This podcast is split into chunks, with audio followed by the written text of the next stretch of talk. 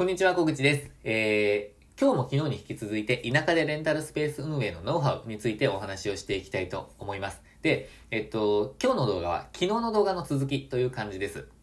えっと、昨日の動画では、えー、ぶ失敗しない物件選びをしたいと。で、そのためには内見の時にチェックで失敗しないようにしましょうっていうお話です。で、チェックリストを使いましょうっていう話をしたんですけど、えっと、自分が、あの、田舎で、えレンタルスペース運営をするための物件で数多く内見をしながら、えーわ、失敗しちゃったわとか、この項目忘れてたわとか、後悔をしながらも、えー作り上げたチェックリストっていうのがあるので、それを今プレゼント中です。で、その、えー受け取り方法っていうのは前の動画で、あの詳しく紹介しているので、ぜひチェックしてほしいんですが、えっと、今回の動画は具体的にそのチェックリスト、どうやって使っていけばいいのか、とか、内容について、えお話ししています。なので、えわざわざ、えっ、と、そのチェックリスト、まあ、なんていうんですか、受け取らなくても、今回、あの、項目言っていこうと思ってるので、えっ、と、なんていうんですかね、えーこの動画を聞きながらメモしていただければチェックリストできると思います。まあ、面倒だっていう方はぜひ、えー受け取ってほしいと思ってるんですが、で、えっ、と、自分は動画作成とかもしてたんですけど、あの、編集し始めちゃうと、あの、アップしなくなっちゃうので、あの、時間かかっちゃうと。なので、えー今回本当はここにチェックリストっていうのを並べた方が分かりやすいの分かってるんですけど、今回しません。ということで、えー受け取っていただくかメモしながらぜひ、えーやってください。で、受け取った方は、えー実際に見ながらやると、あの、見ていただくと、さらに分かりやすいと思います。ということで、前置き長くなっちゃいましたけど、えー行きたいと思います。で、えっと、左から、あの、リスト、まあ、Excel みたいな、Google スプレッドシートなんですけど、Excel みたいなシートがあって、左から項目を並べています。で、大きく分けると、物件の情報っていうのと、内見時のチェックリストっていうのに、え分かれています。で、さらにその下に問い合わせをした不動産屋さんっていうリストを作ってるんですけど、で、えっと、まあ、左から行きます。で、物件の名前があって、で、どの会社かっていうのがあります。で、まずは、え気になる家賃を書いてます。で、家賃のところにも、こういくらまではちょっと下げてもらえそうとか、えーなんとかっていうちょっと条件をいろいろ書いています。で、家賃に関しては、なんかこう、住居用と、えー店舗用で分かれる、えー不動産屋さんもあるみたいなので、そこ注意してください。で、あとは次、広さを書いてます。で、自分だと全体で約20坪、66平米あります。で、ダンス、ダンススペースは約50平米で、縦4.8メートル、えー横4.8メートル、縦14.2メートルとかっていろいろ書いています。で、えー、まあ、なんですかね、2部屋でなんとかとか、データがないとか、で一部物置があるとか、なんかそういうことを書いてます。で、次、場所ですね。で、車が必須とか、メインの通り沿いとか、えーでも場所最高とか、で、あと周りには何にもないとか、っていうのを書いたりしてます。で、その次はメリット、デメリットっていうのを書いてます。で、例えば、えー自分が決めた物件だと、メリットのところには、音が全く問題ない。で、条件良さそうみたいなことを書いています。で、その他だと、安いとか、フローリングだとか、自宅から近いとかいろいろ書いてます。で、デメリットに関しては、今回の物件だと少し家賃高めですね。で、あとフローリングに変える必要があるとか書いてます。で、その他だと2階だっていうこととか、えー隣は普通の住人の人がいるとか、トイレが和式だとかっていうのを書いてます。えーそして、えー尾行ですね。尾行その他。で、まあ、1週間押さえてもらってるとか、引き渡し日は2月頃に交渉できそうとかっていうのをいろいろ書いてます。で、その後、写真、間取りっていうのがあるんですけど、これはあの Google ドライブを今自分は使っている、あまあ、ドロップボックスと Google ドライブで保存してるんですけど、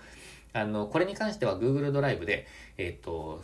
フォルダを作って、物件ごとのフォルダを作って、写真と間取りと、写真と動画と間取りをそこにバンと保存して、ちょっと共有、人と共有できるようにしています。で、あの、すぐに見てもらえたりとか、自分で後から、えっ、と、見られるようにしています。で、ここまでが、えー物件情報ですね。基本情報です。なので、あのー物件情報の紙からも読み取れるものがたくさんあるので、内見に行く前に、えー入力しておくのが、まあ、いいんじゃないかなと思います。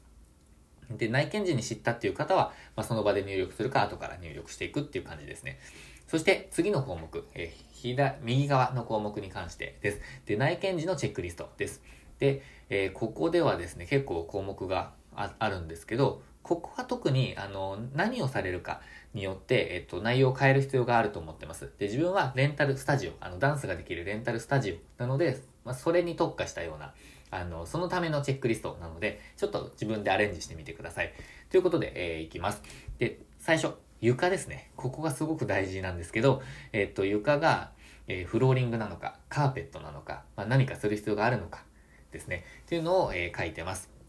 で、ダンス用だとやっぱり、あの、フローリングがベストなんですよ。で、まあ、固めの素材かとか、素材までちょっといろいろ書いたりとかしてるんですけど、えー、カーペットなので自分だと剥がして工事する必要がありそうっていうふうに書いてます。えー、そして次、トイレ、流しですね。えー、っと、自分は洋式で OK と。で、流しもあって、綺麗ではないんですけど、許容範囲とかいろいろ書いてますね。で、他には、あのー、洋式ですごく綺麗とか、いや、和式だ、ちょっと無理かもしれないとか書いてます。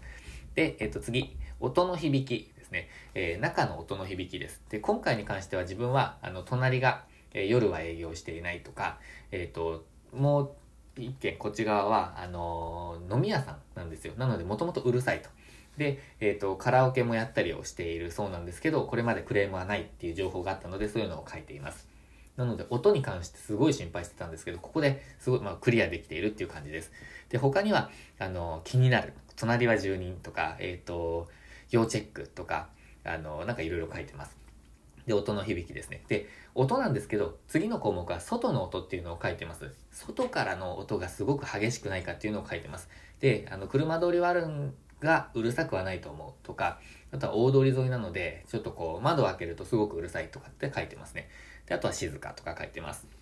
えー、そして、えっ、ー、と、次、サイズって書いてるんですけど、まあ、物件のサイズであの何平米っていうのはあるんですけど、ちょっとその他に、えっ、と、書いてるのが、特殊な形だが四角くて使いやすいとか、壁の途中に段差が、段差があって、ちょっと鏡が分かれてしまうのが残念とか、えっと、2部屋で使いづらいんじゃないかとか、っていうのをいろいろ書いてます。えそして次、えー、アクセス関係で、えっと、3つあるんですけど、まずはアクセスっていうのを書いてます。えー、車がマストとか、えー、30分に1本のバスがあるとか、えバス停からは 5, 分5分あるとか、っていうのを書いてます。で、その次が駅からの距離っていうのを書いてるんですけど、えっ、と、自分だと、例えば佐野駅から15分とか、え電車は不便とか、歩けないとか、あの、徒歩6分とかっていろいろ書いてるんですけど、えっ、ー、と、この田舎でレンタルスペース運営やるにあたって、多分なんですけど、車社会のところが多いんですよね。なので、自分は駅からの近さっていうのはあんまり考慮していないです。まあ、ここが都心との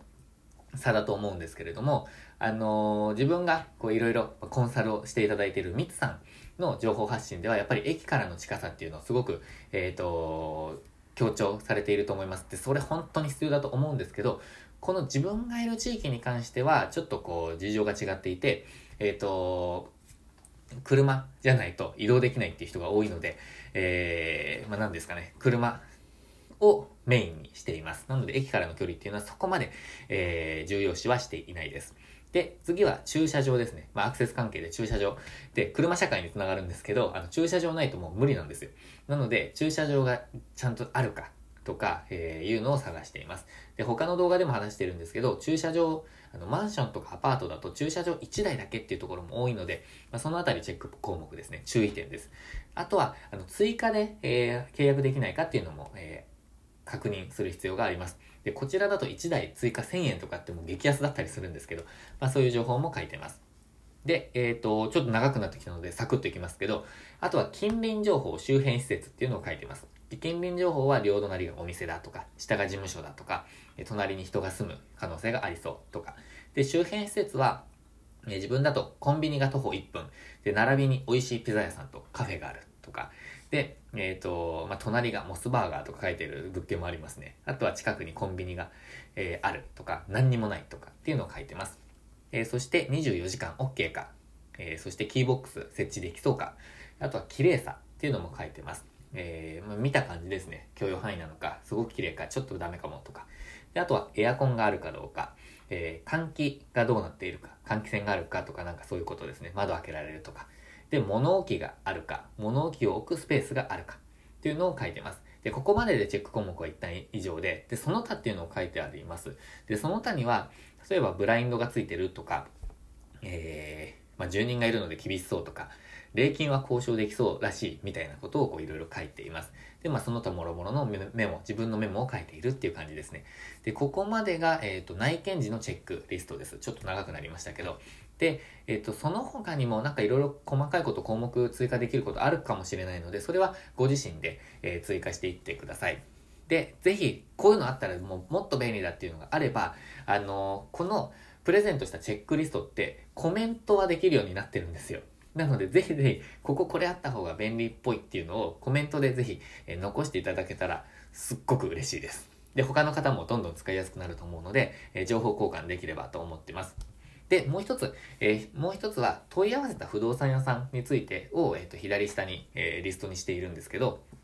ここは、あの、とにかく問い合わせどうだったかっていうのをもういろんな業者さん、不動産屋さんとやり取りしていると、こんがらがっちゃうと思うので、えとにかく、え不動産屋さんの名前、担当者の人の名前、ホームページ、で、状況ですね。何月何日に問い合わせたとか、メールした、電話したっていうのをこう、どんどんどんどんリストにしていって、で、尾行で、何日から、何日内見とか、まあ、こんな物件だったとか、ちょっと反応微妙とか、えー、該当物件なしって返事が来たっていうのをバーって書いていきます。で、自分の場合だと30件ぐらい、えっと、コンタクト取ってるんですけど、やっぱり反応があったのが7、8社だけです。で、内見ができたのが、